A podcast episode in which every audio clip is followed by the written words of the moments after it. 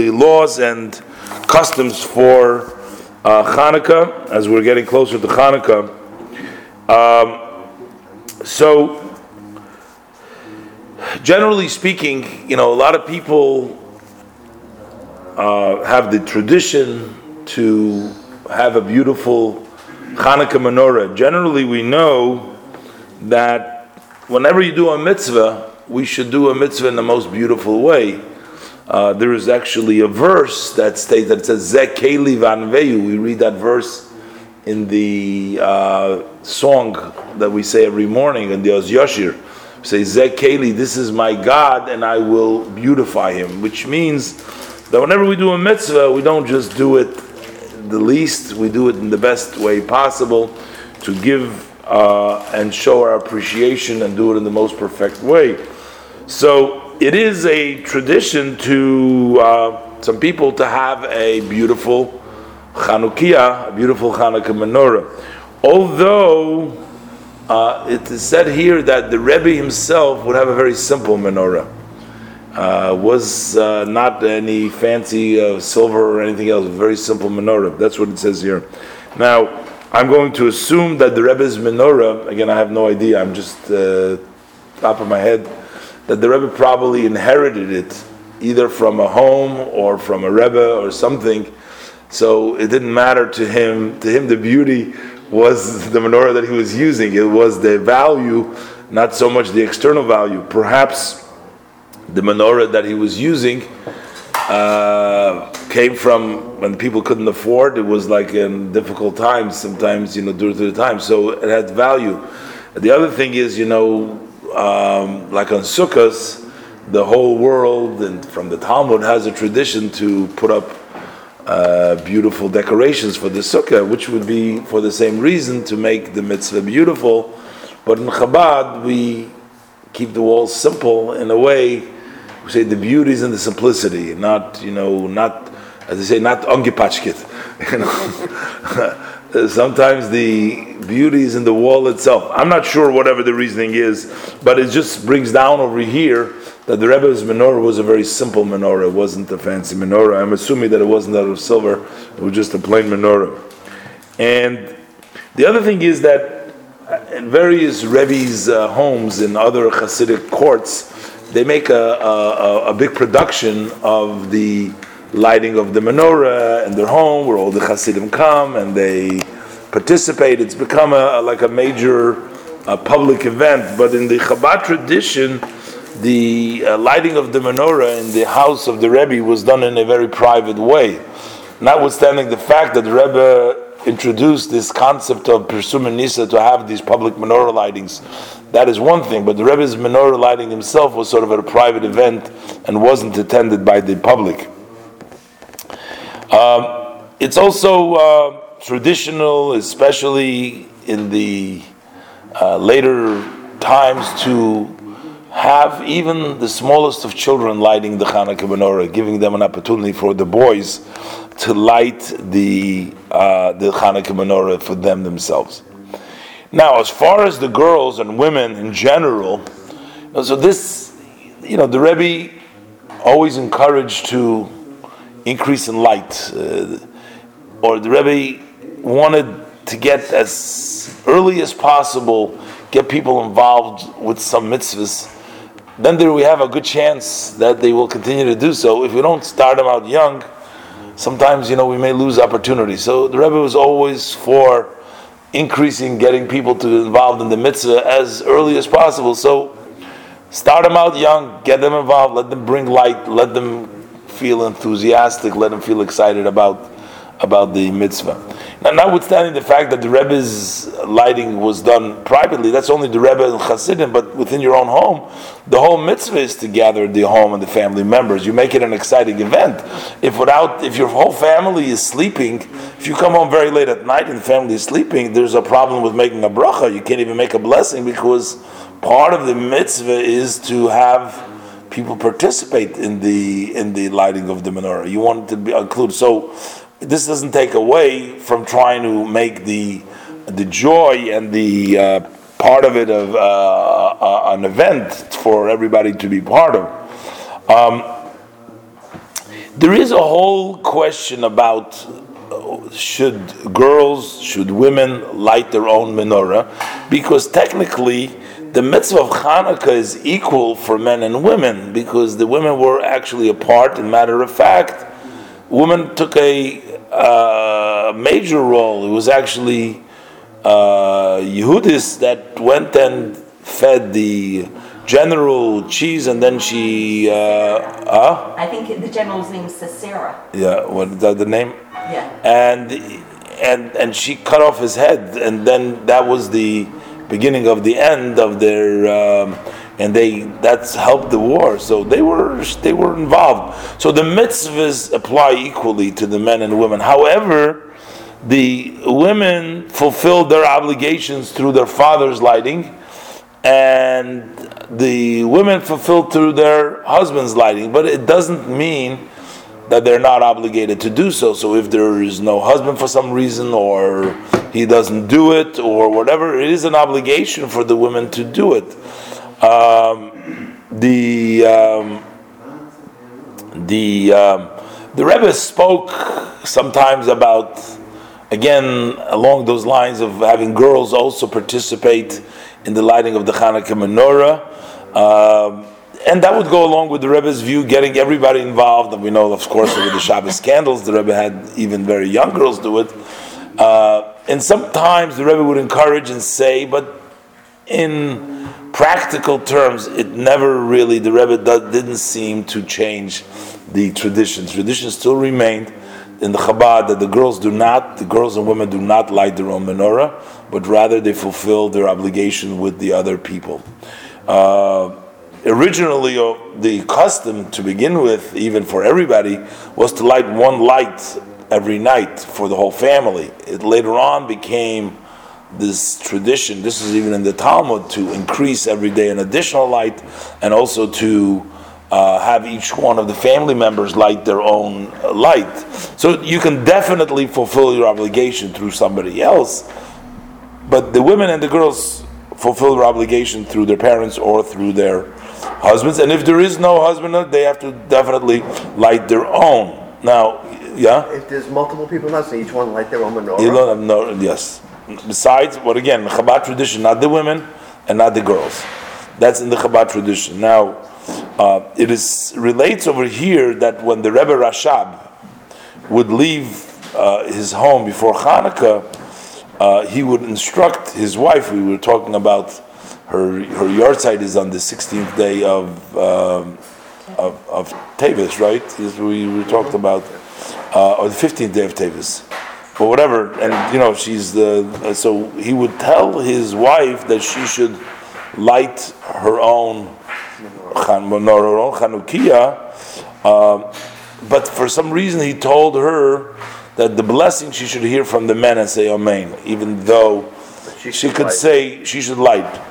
That's not so clear why he actually told her to make the bracha. That was the fact. We don't know exactly why he told her because generally, if you can make the bracha yourself and you're doing the mitzvah, you shouldn't listen to somebody else. You should do your own bracha. That's the general rule.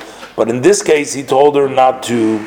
Uh, not to say the bracha, she fulfilled her obligation by listening to the bracha of somebody else. So it's not clear what would be doing if women light the menorah. Certainly, if they don't have anybody to hear from, they would make their own bracha. That goes without saying. Rabbi, on Saturday morning when the husband says the kiddush, that's similar. It's, it's for everyone in the family, correct? That's true.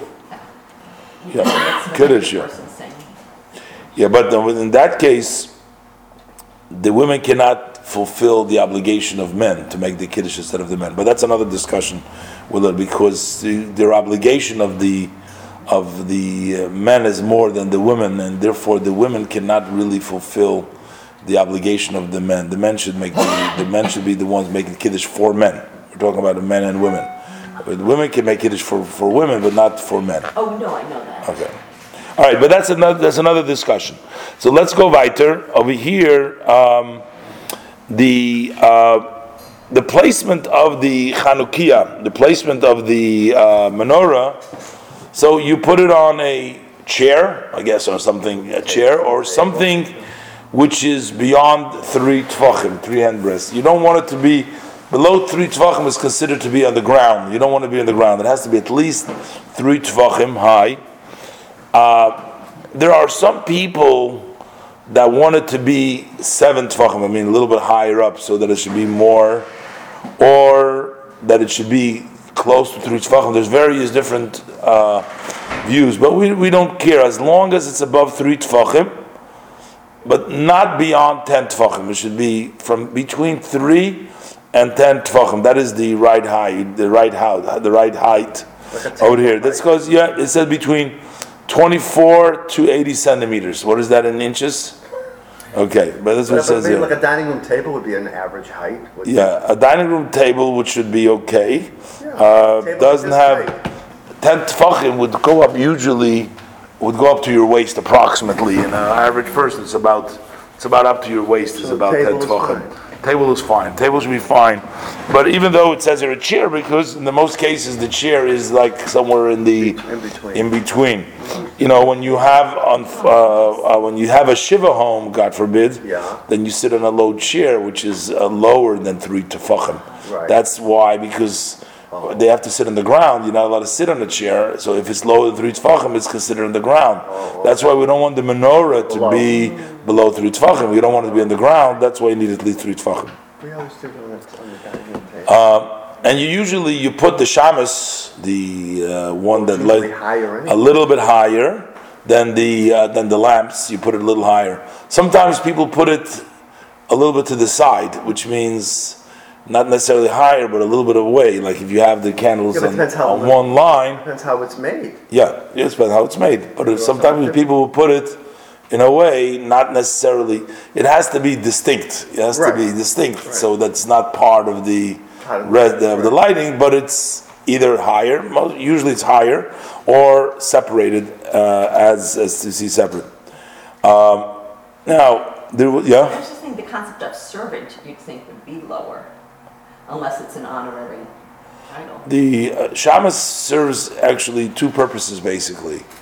Uh, one purpose is that it serves as the actual lighter because it lights. That's one purpose. So you want to light with something else. You don't want to use the mitzvah itself. You don't want to light. You, you can't use the light of the actual Hanukkah light to light something else.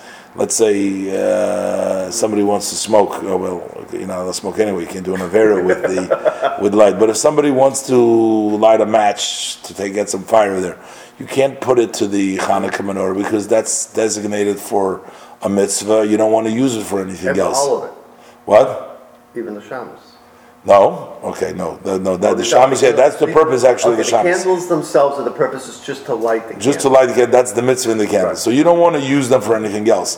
So you don't even want to use them to light the other menorahs. You just want them to be lit. Yeah, They're the one that's lit. That's why we have the shamus. The Right. shamus lights the other ones. Right. Then there's another. In the old days, especially today, we have light, we have electricity, so there's not a problem. But in the olden days, you know, light was a problem, so they used to get the light by lighting candles. So if people would just use the uh, light of the menorah as their light, that would be uh, deceiving the purpose. You couldn't tell that you're lighting it for the mitzvah. Then you would see just to bring light. So the law is that you're not allowed to use the light of the of the menorah to count money or to see or count- to to light a room up. To light a room up, you can't use it for that because then you're using it for regular light. You can't tell that it's for the mitzvah. And but the thing is, it's difficult to uh, uh, not to use it if it's there. So you put the shamas, so you have another light. So in case you're going to use it, you'll be using the light of Light the shamas. shamas too, yeah, so that's the reason why the shamas should be a little higher, and it'll be even though it serves the other one because it's meant to be the one that is shedding the light, so that you don't use the other the other lights from the other from from the lamps. Now, um, generally speaking, um, the menorah needs to be in its place uh, where you're going to keep it. In other words, you can't um, light the menorah in the kitchen and then put it down on the chair. You have to light it where it's going to stay. So, because the uh, part of the mitzvah is to placing it in the right place, that's the mitzvah. If you make a bracha in one place and you move it, so then you've sort of not made the bracha for placing it there. We want you to have it right in that place. So, uh, generally speaking, you you light the menorah in the position where the menorah already is. You don't bring it to yourself and then put it there, uh, and but you light it in the place where it belongs. Now, it, it did happen that. Um, the Rebbe maybe was a, a, a, in a wheel. One of the Rebbe's doesn't say was either in a wheelchair or sometimes he couldn't get. They needed to bring the menorah close to the Rebbe uh, so that he should be able to light. He couldn't actually get to the light. They brought it close to him, so they would bring it to him and they would place it down in its place, and he would make the bracha he lied by himself make the bracha. So it seems like this little bit of movement in that case was something which was okay to make the bracha Under even if- under those circumstances, Right, right. and it was just a little bit of a movement versus you know saying going from another place But he totally. wasn't, he was, the one that made the bracha wasn't the one that was moving it either. That's that's correct, but it doesn't matter. But once it's moved, it's moved. Whoever is making so technically, you have to light it where the candles are laying. But in those, those circumstances, and I guess the movement doesn't say was not really that much, so that was uh, okay. And he did make the bracha and did light. But that's that's just some of the uh, facts that took, took place. And um, I mean, uh, yeah, one has to uh, just ask a competent rabbi, you know, if it should be, God forbid, such a situation where Yeah, you yeah. can't light in place, just to make sure that you're doing the right thing. Could we Um, look up sh- shafaktim, whatever that term was? for What? the- For the height, could we see what it means in English? Not now. We we don't light the uh, Hanukkah candle uh, from another Hanukkah light, which means we use the shamas, as I said Right. before. That's what you said, yeah. But you either use the shamas, or you can actually light another uh, uh, from another candle. We don't necessarily have to have a shamas with the, you know, if, if you, you know, shamas is better. Like I said, it's it's it's meant. Technically, if you use the shamas, you can light the candles and blow it out. But like I said, we want to make sure if you're going to use the light, you're not going to be using the light of the lamps, but you're going to use the light of the shamas, and that's why uh, we don't use we um, we we keep the shamas going. So now there's a general tradition. We know part of the mitzvah is to put it at the entrance of the door. So the right way, the way they do it in, in other places, like they would put it in the front door when people Why the door? Okay, so the door, the door is the entrance to your home, so that people can tell that this is a, a, a home. You know, if you were going to put it away, so people can tell by the door. So everybody has an obligation to light the menorah. So you put it in the entrance of your door, so it's your home, and you put it on the outside because you're trying to il- il- illuminate the outside. You're trying to publicize the miracle. So you put it at the entrance of your door on the outside. That's the that would be the normal. That would be the usual way uh, from the Gemara to do so. Now I saw it like in Israel. They have like these glass uh, enclosures because of the weather and things like that, so that the people can see from the outside. But it's not very practical in, in, in during the weather to light menorahs outside by your door. It doesn't Right. matter. So what people it doesn't really work. So what people do, uh, they put the light by the window. And they have the uh, the the uh, uh, menorah publicized through the window when people see um, by the light. But the Chabad tradition or the minhag of the Rebbe's was uh, to put the the lights by the door, not by the window. Um, and the way you put it, you put it on the left hand side, so that you have the mezuzah is always on your right hand side, and this would be on the other side. So you have uh, surrounded with mitzvahs. You have the mezuzah on the right, and you have the the uh, lamp of Hanukkah on the left. And then you come in, you're surrounded with mitzvahs. You have a mezuzah and you have a, a, a menorah on the side. Now, uh, the Rebbe explained that some at some talk. I mean, why don't we put it really by the window when we see most of the world puts it by the window? Why do we put it uh, by the door, uh, different. The Rebbe explained that um, it was an interesting explanation, but the Rebbe explained sort of that in the olden days, the way they would have the uh, menorahs, this was built, that was, was manufactured. I'm not sure why they had to do it, but the way they did it was it had a wall behind it. Like there was, they, like we have those menorahs today. Like you have a back, Oh, and then you have a lighting. Right. So the Rebbe said people were faced with a issue how to place the menorah. If they're going to place it facing the window, You won't see the light. no, then then they're not going to be taken away from the home, so we're not going to see the house. If they're going to face the other way, they're not going to see it on the on, on the outside. So they started putting it by the door because by the door at least you have the benefit that you have between the mezuzah on one side and and and and, and the Hanukkah the other side. So that was the better option. But once that has been already the way it was done, it remained that way. So it already stayed that they put the menorah by the door versus putting it by the uh, by the The window. other, it's not just Chabad, the other groups do it by doorways also. Also, yeah, but if you go in the like on Hanukkah, you'll see most of the. I think most of the people do put it by the window. Most of the people, no, or maybe yeah, yeah. those are the ones you see. The, well, the ones that put it, the ones you that see is the ones that put it. The ones that plug into the wall. Ah, They put okay. at the window. Because a lot of people are very leery. ours by our kitchen window. Well, a We lot of people- window sill. Yeah, So but, it is, a lot of people become leery with a flame and it gets near or something, something, it could be a problem. al- also, So I mean, I hope that that's not the reason, But but that's one of the reasons people do, you know, that's why they use the light. Actually, in the time, the Talmud even tells us that there were times that the uh, decree was that the Jews are not allowed, allowed not put any light on altogether. And that's why they would light it, put it on the table because they couldn't put it by the window because they had a rule that only the their the goyish place is allowed to have light that day. Nobody else is allowed to have any light. So so they couldn't do it. So they couldn't do it. So they had to do it inside. That was another thing. Is so. But I'm saying I'm hoping that today, Baruch Hashem, we could put it on the outside. Maybe some people don't want to identify, say that they're Jewish, so they're not going to put it by the window. So they don't want to. They don't want people to, to be thinking. I don't know. If you drive around the town, you see people have the ones that lit with the bulbs in the Yeah. windows they use.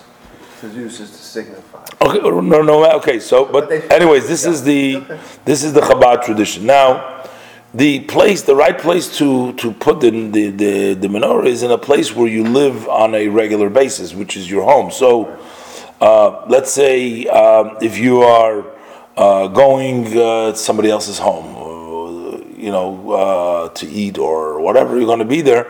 Uh, then you should go home, back home, and light over there. One should light at his own home, in his own place, uh, in his own home. Time isn't a factor on. Yeah, time can maybe a factor, uh, but as long as there's the night is there and there's people around, then you can do it at night. nighttime when you get home. So you can do it later. So uh, the obligation is to have a place where you actually are, um, and uh, a dining room takes precedent to a bedroom. Let's say if you you where you put it, you put it in a place where you eat. That's considered to be the main part of the house, the more permanent place of the house. Even though you spend more time maybe Sleeping. sleeping than you're eating. But you know, I mean, not everybody. Some of us do a lot of eating, but not necessarily the dining room. That's when we're uh, on the go Yeah.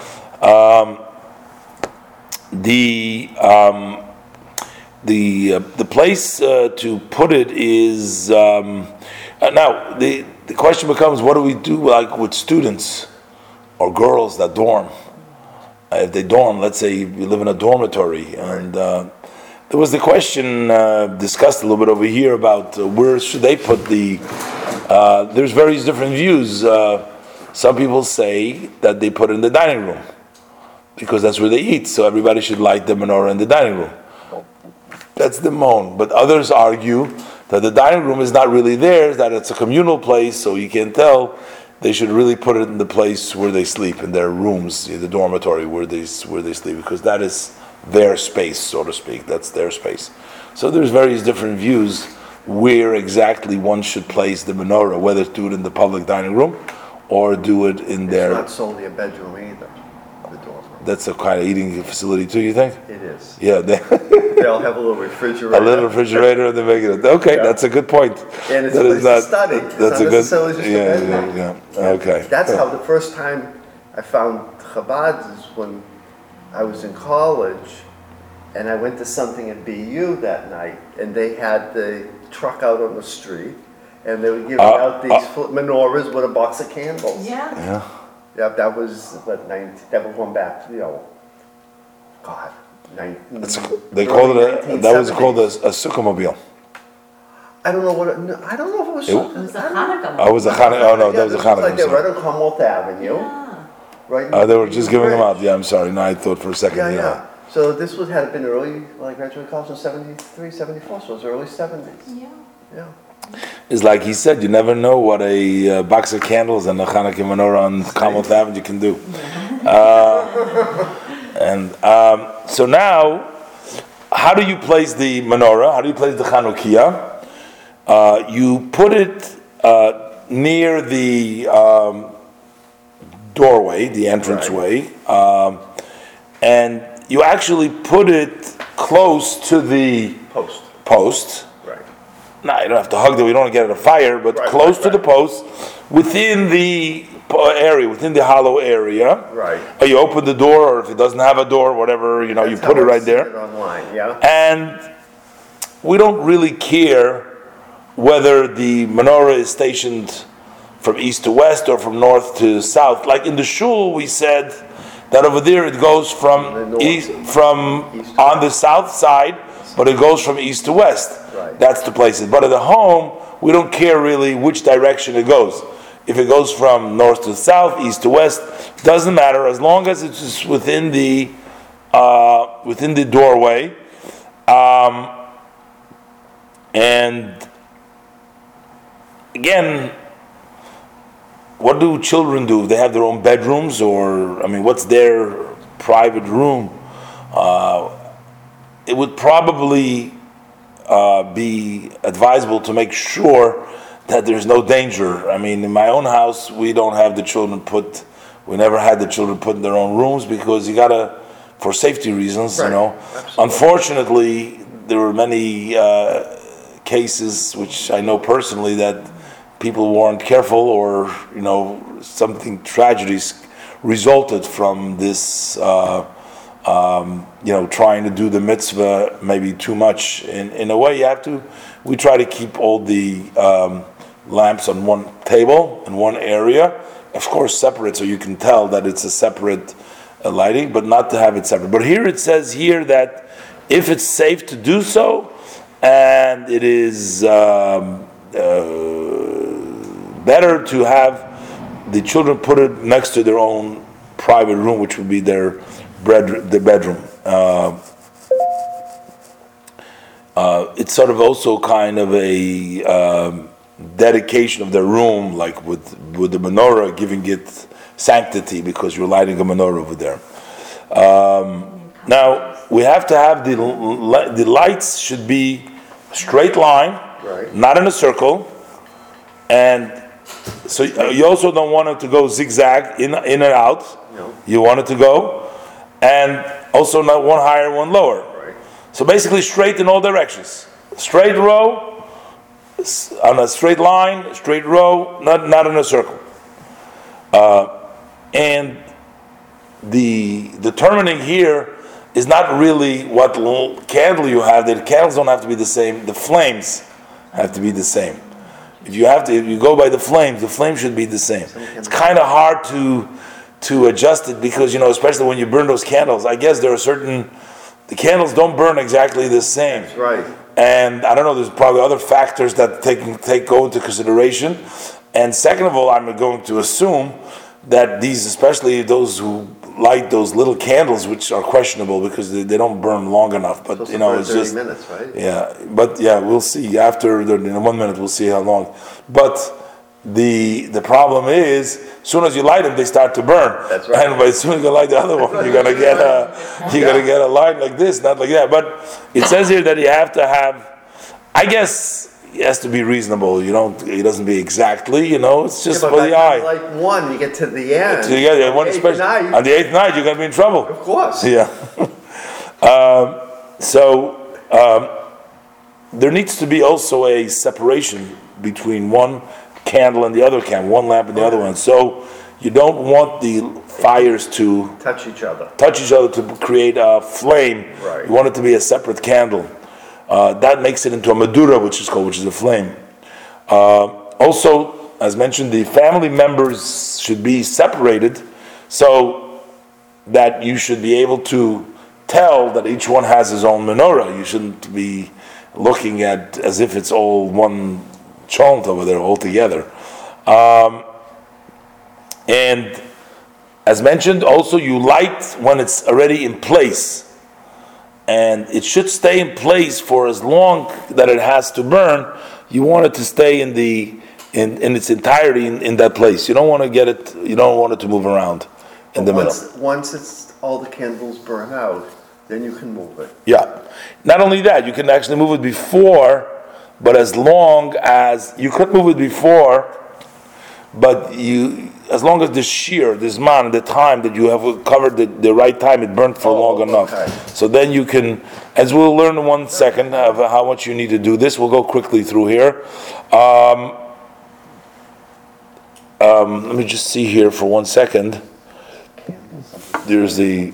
When do we start lighting the lights? Now you see various people do it differently, and again, in our tradition, you wait after you have finished all the brachas, which is the first night is three brachas, or the first time is three brachas, including Shechiyanu, and all other nights is two brachas.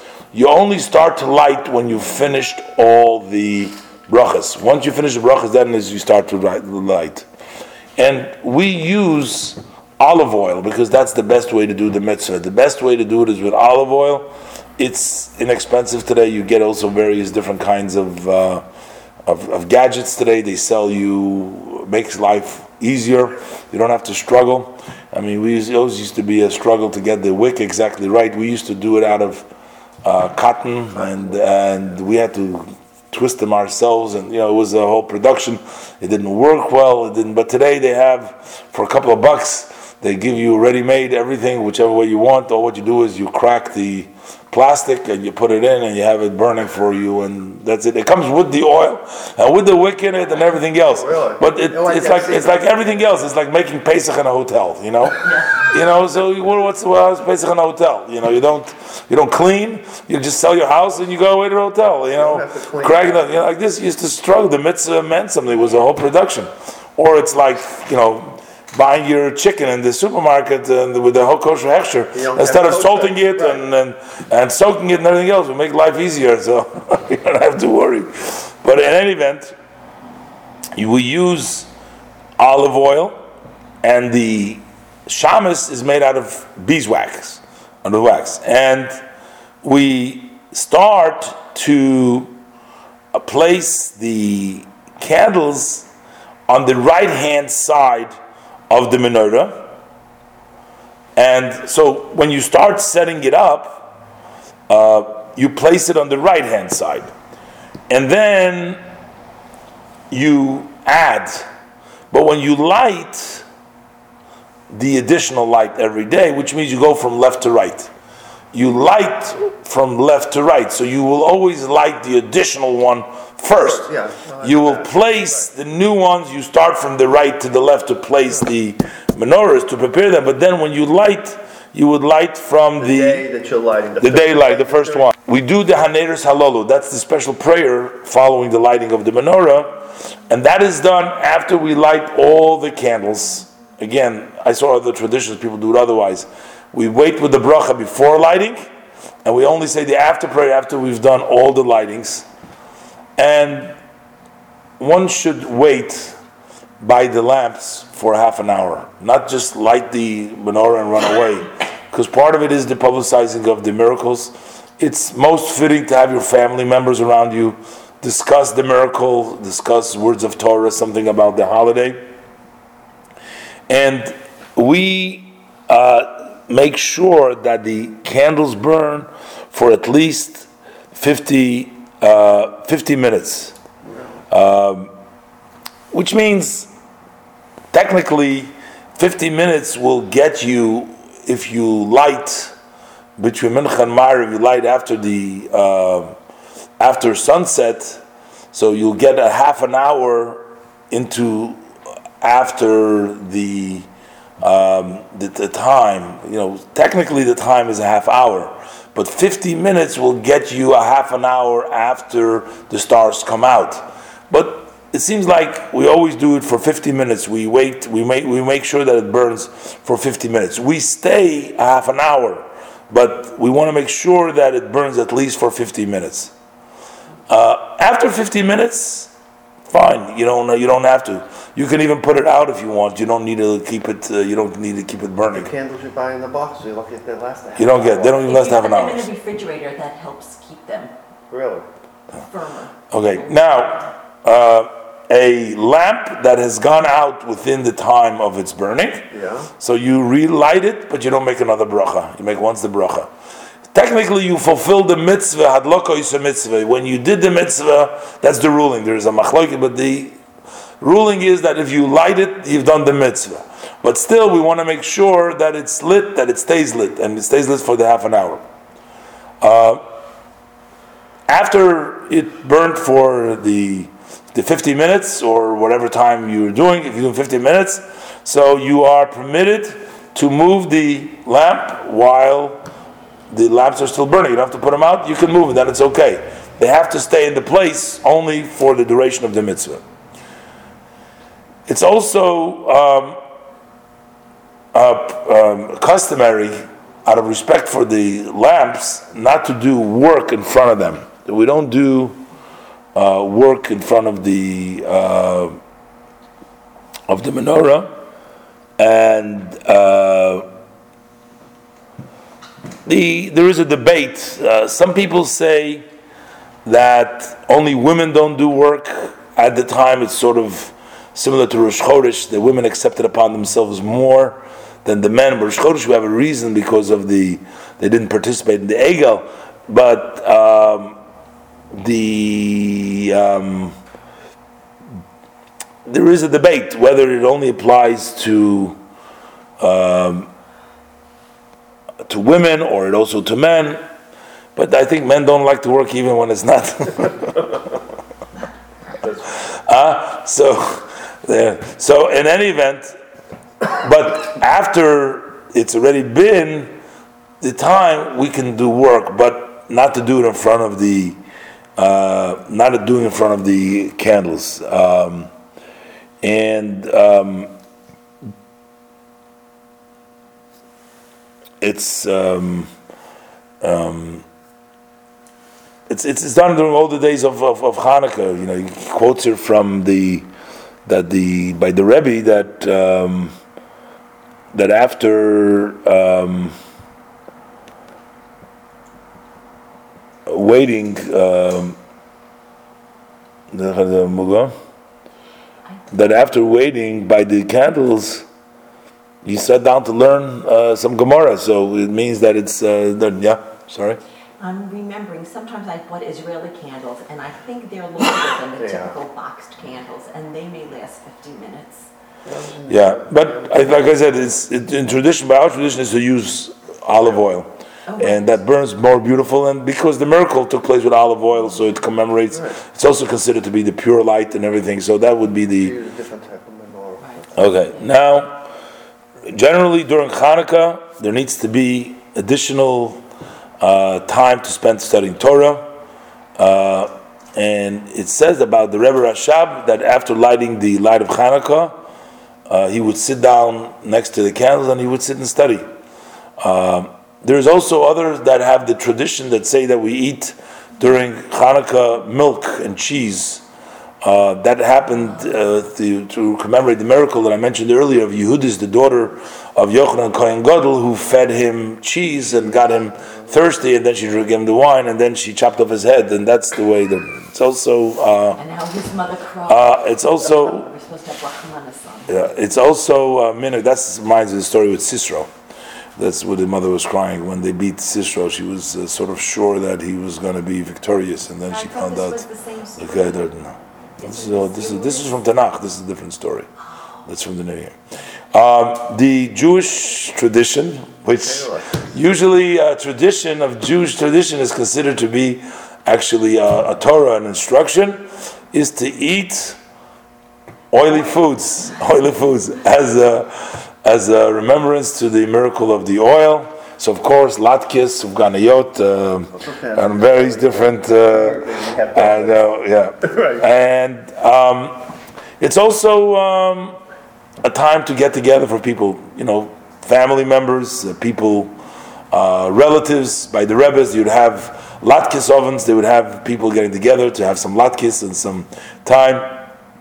Um, so uh, the Rebbe says that people should utilize this time to make gatherings again. The Rebbe took everything and get people together, whether it's in schools or shuls, in, in homes, whatever it is, get people together to strengthen Yiddishkeit, to bring joy.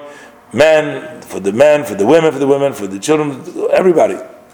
Uh, in the all of the education institutions, at least once, and uh, and um, in those schools, some uh, some schools have vacation on Hanukkah, like especially I think in Israel it's an official vacation time on Hanukkah. I think, but if they have school for sure to make many get-togethers, uh, many assemblies over there, and uh, should have somebody give over some words of Torah connected to the day, and one of the children should light. And it's also uh, at that time we haven't spoken yet about it is to distribute Hanukkah gelt, uh, Hanukkah gelt. Um, and you know, generally, the community should have a get together on Hanukkah to celebrate the Hanukkah holiday. Um, the Rebbe also uh, encouraged people to uh, fulfill the tradition of giving Hanukkah gelt to children. Um, the Rebbe himself would send a lot of times, uh, you know, dollars or coins to all the yeshivas, to everybody else. You know, we would get from the Rebbe's. Rebbe's also, uh, the Rebbe said Hanukkah gelt. Why gelt? Um, I think people appreciate gelt. I was wondering, when I was a kid, that's what I always got. I, There's- there's less- I, I know that we had our, our grandson.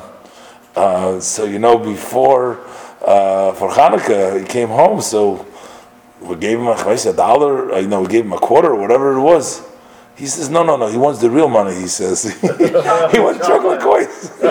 he did. To him, this was everything is with it depends on your perspective. What's gelt? You know, to him, gelt was the chocolate. a big deal, like, this, to get a this didn't mean anything to him. Just the coins.